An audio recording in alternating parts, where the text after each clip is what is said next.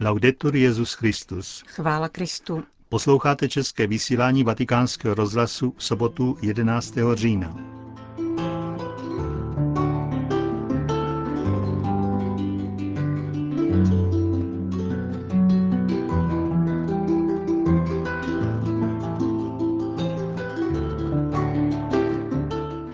Ve Vatikánu pokračuje synod biskupů o božím slovu.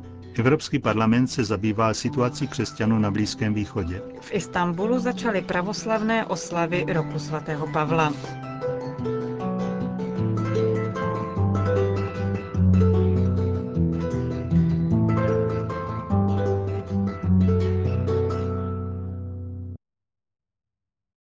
Zprávy vatikánského rozhlasu.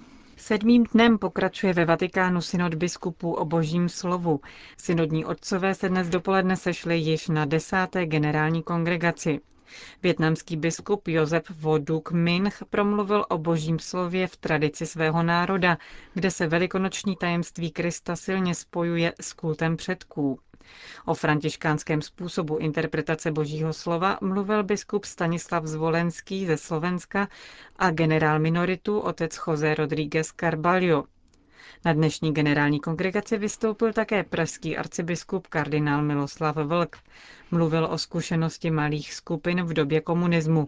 Přinášíme vám schrnutí jeho vystoupení, jak bylo publikováno v synodním bilténu. Nechci opakovat to, co bylo již vícekrát řečeno. Ani nechci jen rozvíjet teologii slova. Chtěl bych vyprávět, jako potvrzení, zkušenost se slovem božím z doby komunismu.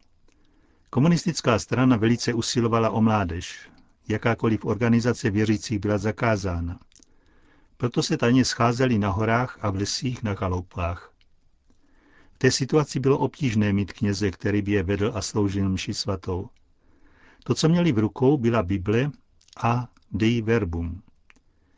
Každý den začínali četbou a rozjímáním slova a povzbuzovali se k tomu, aby ho žili společně během dne. Jednou připadli na slova milujte se navzájem, jako jsem já miloval vás.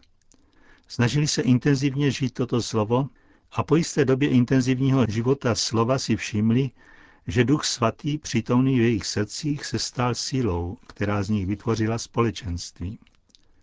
Přišli na to, že síla Ducha Svatého v jejich srdcích, boží lásky, kterou společně prožívali, přiváděla z mrtvých stalého do jejich středu, podle Ježíšových slov, kde jsou dva nebo tři zhromáždění v mém jménu, tam jsem já uprostřed nich. Jeden z nich jednou sebou přivedl jednoho svého přítele, aniž by mu příliš vysvětloval, o jakou skupinu jde. Večer, když se mluvilo o uplynulém dní, zeptal se ten chlapec, tady mezi vámi je něco zvláštního, co to je?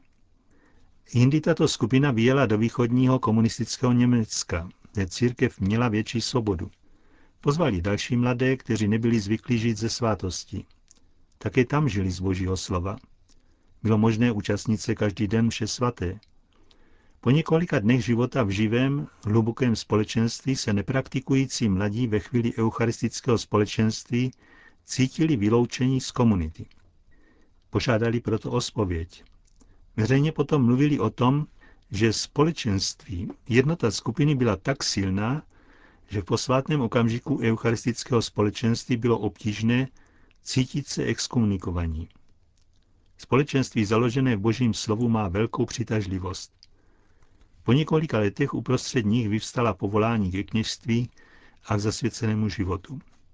Mezi nimi žila obrovská radost, dar ducha svatého a naděje v beznadějné situaci, navzdory komunismu. Ano, je to tak. Církev se rodí a žije z božího slova. Právě v dobách komunismu to zakusili mnozí. To bylo schrnutí projevu kardinála Vlka při raním plenárním zasedání biskupského synodu. O spravedlnosti a poctivosti v občanském životě, ke kterým vede boží slovo, mluvil dále bangladešský biskup Bejoy Nisefor Gruze. Zdůraznil, že díky tomu může být malé společenství místní církve přínosem pro celou společnost v oblastech, jako je vzdělání, zdravotnictví a charita. Apoštolský penitenciář, kardinál James Francis Stafford, pak připomněl, že věřící jsou málo informováni o plnomocných odpustcích spojených s četbou božího slova.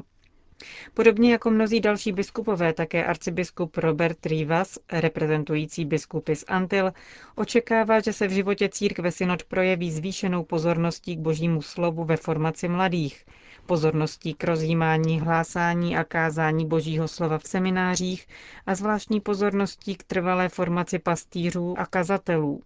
Důraz položil také na s tím související kvalitní jazykovou přípravu těch, kdo jsou vysláni, aby pastoračně působili v oblastech, kde se nemluví jejich rodným jazykem. Slova se dnes ujal také představitel řeckého pravoslaví archimandrita Ignácios. Vyzval ke společnému svědectví víry, které by v 21. století bylo znamením obrácení a proměny narušených srdcí se vzklonem k hříchu a zločinu. Podle něj je to také hlavní poslání papeže jako prvního biskupa křesťanství a učitele teologie. V závěru ranního zasedání dostal slovo bratr Alois, představený komunity z Téze. Představil synodním otcům praxi každodenní modlitby, jak probíhá v jeho komunitě. Společné naslouchání písmu nás uvádí do jednoty. Snad nedokonalé, ale skutečné, končil bratr Alois a dodal řečnickou otázku, zda by se podobná modlitba neměla stát naší každodenností místo ekumenické modlitby jednou za rok. Radikální otázku z ekumenické oblasti postavil na včerejším odpoledním zasedání biskup Dionýzio Lachovič z Ukrajiny. Když sdílíme s pravoslavnými svátost křtu a boží slovo, proč s nimi nemůžeme sdílet Eucharistii? Řecko-katolický biskup upozornil, že podobná logika, jen v opačném směru, vede pravoslavné k upírání platnosti katolickému křtu a někdy dokonce k zákazu společné modlitby s jinými křesťany. Biskup Lachovič se vyjádřil velmi kriticky také k dosavadním úspěchům ekumenismu, které se, jak řekl, omezují na magické opakování Ježíšových slov, aby všichni byli jedno, ale bez jejich radikálního vstažení na sebe. Označil to za svého druhu zneužití božího slova, které zní znešeně a svatě, ale nikdy není vtěleno do života. Další zprávy. Brusel. Situací křesťanů na Blízkém východě, zejména ve svaté zemi a v Iráku, se zabýval Evropský parlament. Debatu o svobodě náboženství v jeho bruselském sídle zorganizovali frakce Lidové a demokratické strany.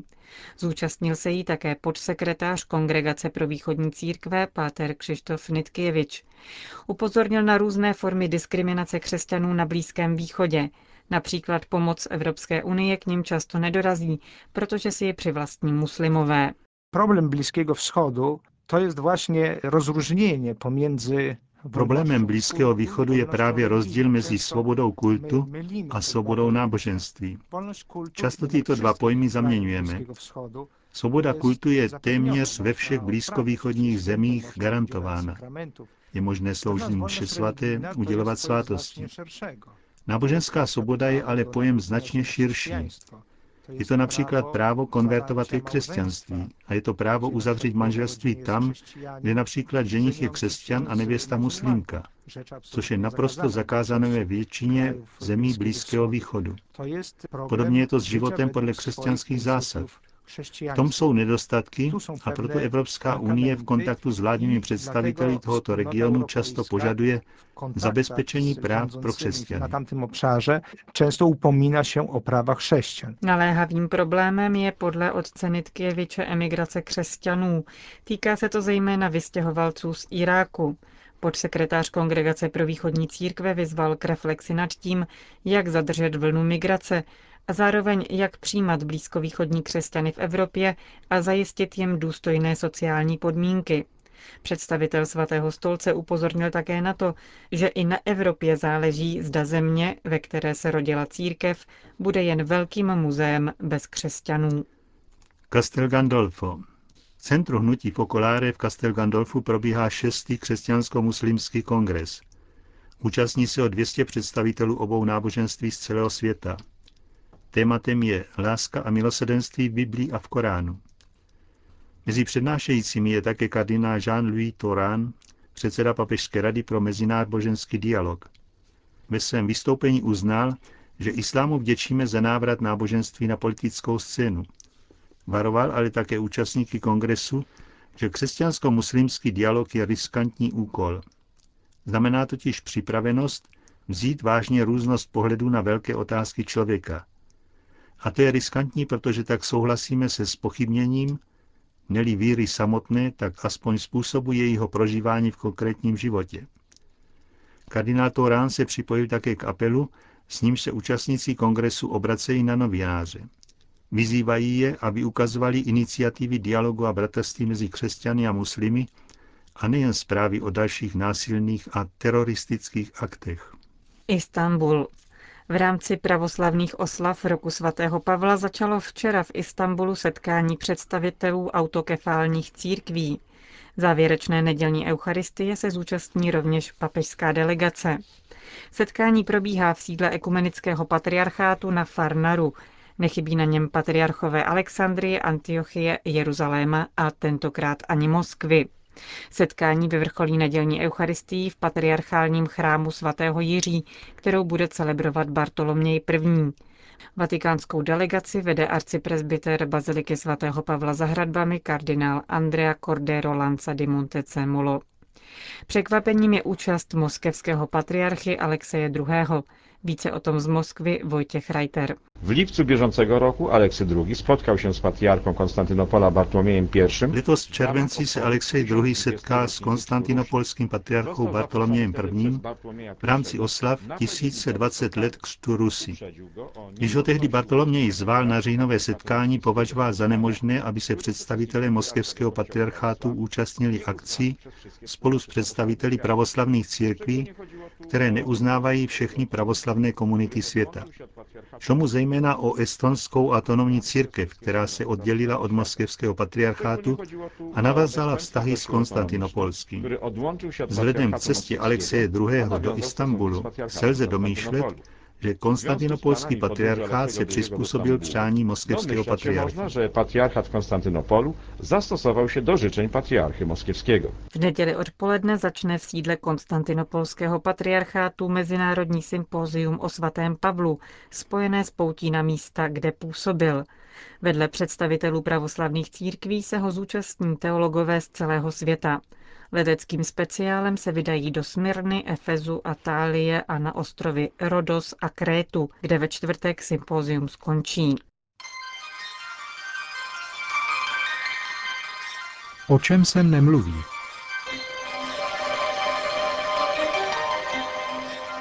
Hindutva.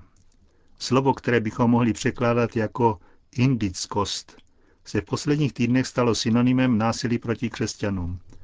Tato indická xenofobní ideologie si klade za cíl vymítit náboženské menšiny z indického subkontinentu a nastolit náboženský homogenní režim. Historické pozadí, ideje a strategie hindutvy představil jezuita otec Saný Jakob. Podle jeho analýzy za protikřesťanskými útoky stojí jednak politické důvody, totiž na příští rok plánované volby v řadě indických států. Roli hrají ale také sociální důvody, jako upevnění kastovního systému, a náboženské, totiž vnímání křesťanství jako konkurence tradičnímu hinduismu. Kromě toho ve společnosti stále více získávají převahu radikální hinduistické skupiny, které nejsou nikterak míru milovné. Připomeňme, že to byl právě hinduistický radikál, kdo zavraždil Gandhiho. S jejich vstupem souvisí také problém tzv. zákonů proti konverzím, které byly v minulých letech schváleny v řadě indických států. Na druhou stranu, píše indický jezuita, mnoho hinduistických lídrů a široké vrstvy obyvatelstva usilují o toleranci v duchu dialogu. Proto se církev pokouší získat oficiální podporu těchto vůdců. A o to, aby nahlas bylo řečeno, že ideologie radikálů je zradou samotného hinduistického náboženství.